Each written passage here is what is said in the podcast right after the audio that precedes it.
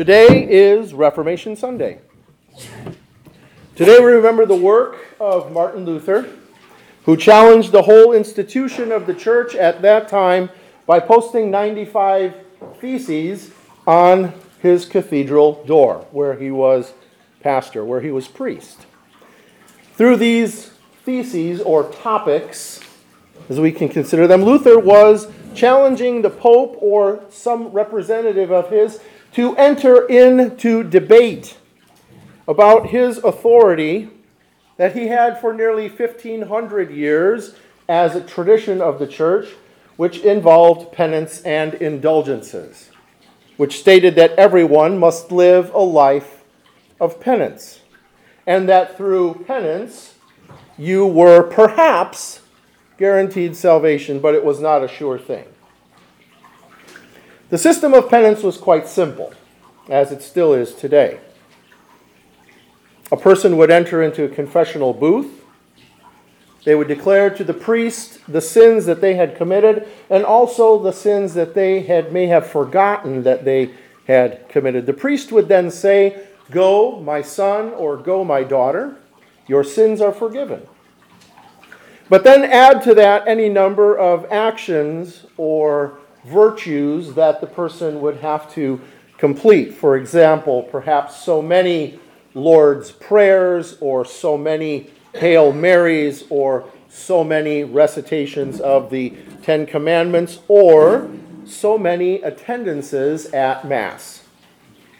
These were meant to determine the sincerity of the confession of sins. These actions, though, were nullified by the word with the, the, words when he said, Go, your sins are forgiven. These requirements wiped out those words. Because the shift of focus was now placed on the actions required by the priest in order to be forgiven. In other words, the actions and works of the penitent were ultimately what gave the surety salvation to the person. And as we discussed last week or a couple weeks ago, it's never enough. I don't know about you, but there have been times in my life when I have doubted the sincerity of someone who has asked me for my forgiveness. Especially if this was not the first time that something had been committed or happened. Are you really sorry, I might ask? How can I trust you this next time?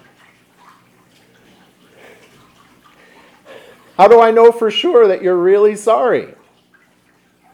What am I looking for when I say these things? I'm looking for some type of action that marks this person's sincerity no matter how many times this person would say, Really, really, really, I'm sorry for this, is there something that this person could do that would obviously change my mind that this person was more sincere now than they were before? I doubt it. Yet I'm connecting my ability to forgive with the ability of another person to show their sincerity.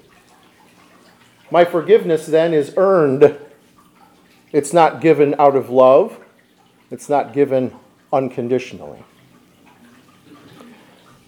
Or let's put the shoe on the other foot. There have been times when I was sorry for doing something, the one time in my life, and have asked for forgiveness. My contrition was sincere, but how could I ever prove it? Especially if it wasn't the first time that I did what I may have done.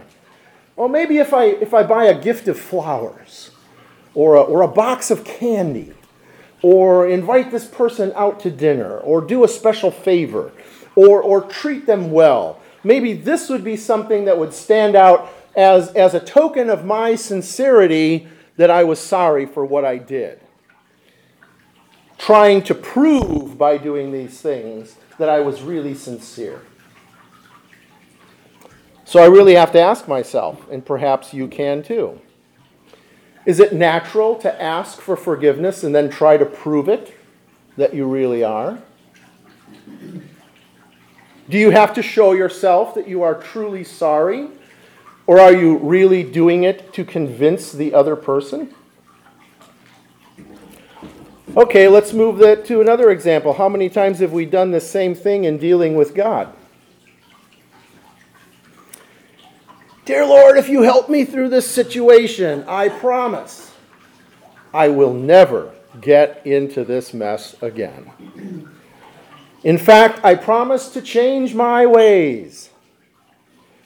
Or perhaps you feel guilty about, you know, maybe you could dedicate yourself more to scripture or prayer or, or coming to church and you think that something bad has just happened to you and you're thinking, well, that's God telling me that I've got to get back to prayer or back to His Word. He's kind of punishing me, and so I'm going to show God and bless Him by going back, by praying more, reading the Bible more.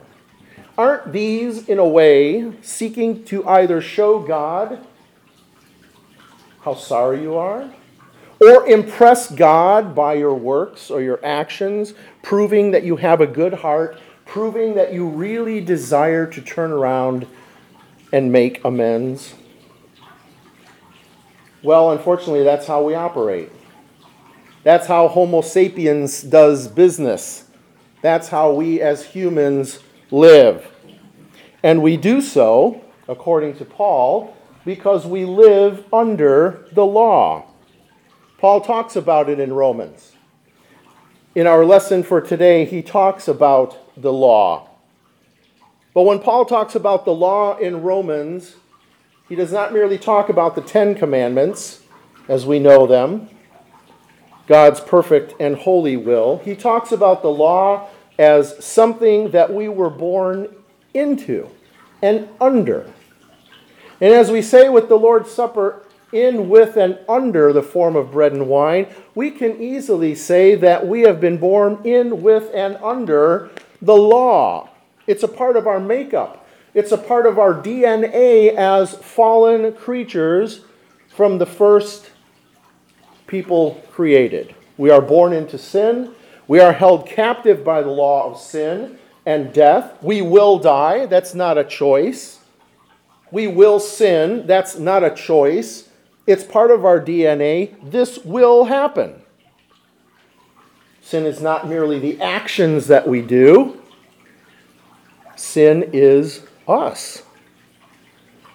The problem goes deeper than just what I can do to impress or cover up the problem is that we were born under the law, and that's how God had to communicate with us first, was as creatures who had fallen away from him, born under the law.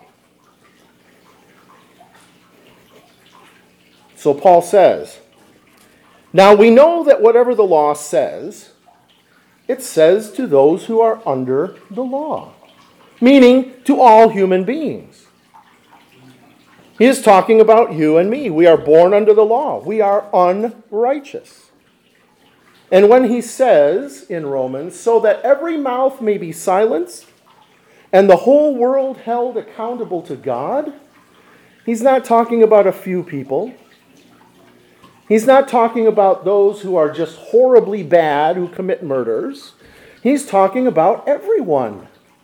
He's talking about you and he's talking about me, so that every mouth may be silenced and the whole world be held accountable to God. Every creature that walks on the earth is accountable to God. In other words, it's not my opinion if God exists or not, because God is greater than my opinion. I don't believe in a God, so I don't think that. No, Unfortunately, that's not the case. You share flesh and blood with me. We have come from the same Creator, and we are both accountable to that same Creator. Doesn't matter what you believe, because God has stated it not only in His Word, but in our flesh. One day we will die. We will not live forever. That's not the prize at the end of life. That's a punishment at the end of life. It's not my crown of victory, it's my crown of thorns. In other words, living as a human being under the law is not a matter of choice or personal belief, but a matter of inescapable fact of having flesh and bone and blood and muscle and a mind that seeks ourself and our pleasure and it seeks to impress others. It seeks to deal. Let's make a deal. When you remember that program on television? That's our nature. Let's make a deal. See if we can make a better deal with God. See if we can make a better deal with someone who I have offended. Because of this inescapable reality of being under the law and judgment, Paul continues. And he says, Therefore, no one will be declared sinless or righteous in God's sight by the works of the law. No deal. Nothing to impress God. Because there is not one drop of innocence, there's not one drop of the ability to do good that impresses God that is a part of our DNA. No one can prove to God that they are sorry. No one can prove to God by covering up their actions or by walking away from them. No one can prove to God by promising to be better. No one can amend their lives by attempting to impress God or a priest who requires certain penitential acts to prove the sincerity of the confession of sins. Because Paul sums it up this way Therefore, no one will be declared sinless that is righteous in God's sight by the works of the law. Rather, through the law, we become conscious of sin. And the proof of that, that we become conscious of our sin, is because we want to deal with God. Because the consciousness inside says, yeah, well, we're wrong, but you know, God, I'm going to change. We wouldn't want to make that deal if the law has not spoken to us first and we become conscious of being wrong. The attempts to prove ourselves innocent or make amends only strengthens our own knowledge that we are sinful. Our consciences move us to the only solution that we as human beings know what to do, and that is to try and get out of it or make a better deal and that's why the law communicates with us because we are one and the same with the law. The law communicates with us. Grace and freedom and forgiveness doesn't unless we know first that we have sinned under the law. We cannot break out of this prison alone. We are like Willie Free Willy, you remember the popularity of this movie in the beginning of the 90s. When a boy learns that a beloved killer whale is to be killed in an aquarium by its owners, the boy risks everything to free the whale. The whale is held captive. And since he spent his life, his whole life there, he does not know any other life than being held captive. He does not know that he was not created for captivity, but rather to live free. Yet, no matter how many times, if we were there and we were tell the whale that you were held in bondage, that you're a slave here, the whale still can't break free. The whale becomes sick and then he dies in captivity. No, the captivity would kill the whale, much the same way us, held in captivity under the law, would die, not free. But the boy sees and knows this and risks everything in order to free that whale. The boy sets the whale free. Do you see what I'm saying here? Can I get an amen?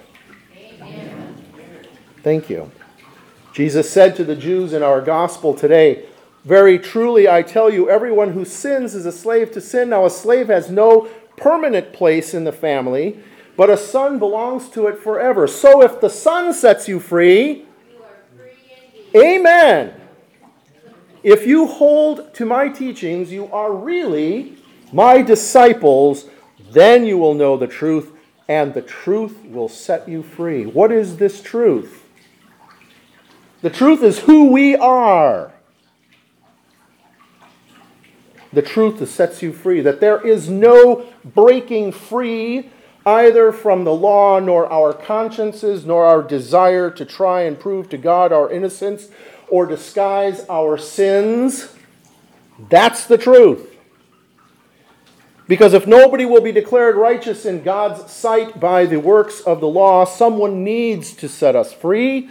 Someone needs to open the gate that has held us captive a cage of sin and death, and set us free. And here Paul writes that the only person to do that, of course, is Jesus Christ. Not in making amends or promises or deception that we ourselves can do it, because he says there is no difference between Jews and Gentiles. For all have sinned and fall short of the glory of God, and all are justified freely by his grace through the redemption that came by Christ Jesus. God presented Christ as a sacrifice of atonement through the shedding of his blood to be received by faith. Not by our actions, not by our covering it up.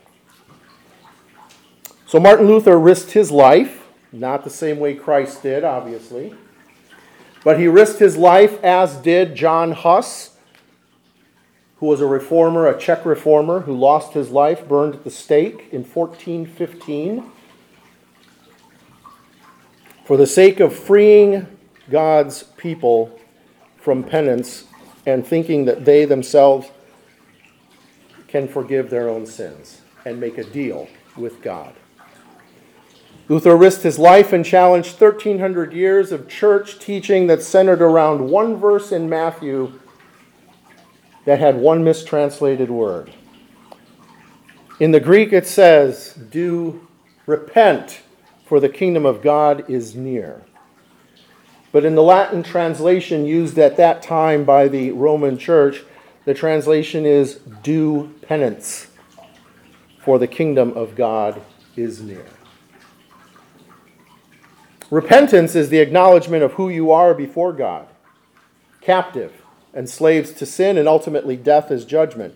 It acknowledges the impossibility of setting yourself free. It relies only on the truth that Christ's sacrifice, death, and resurrection is your life,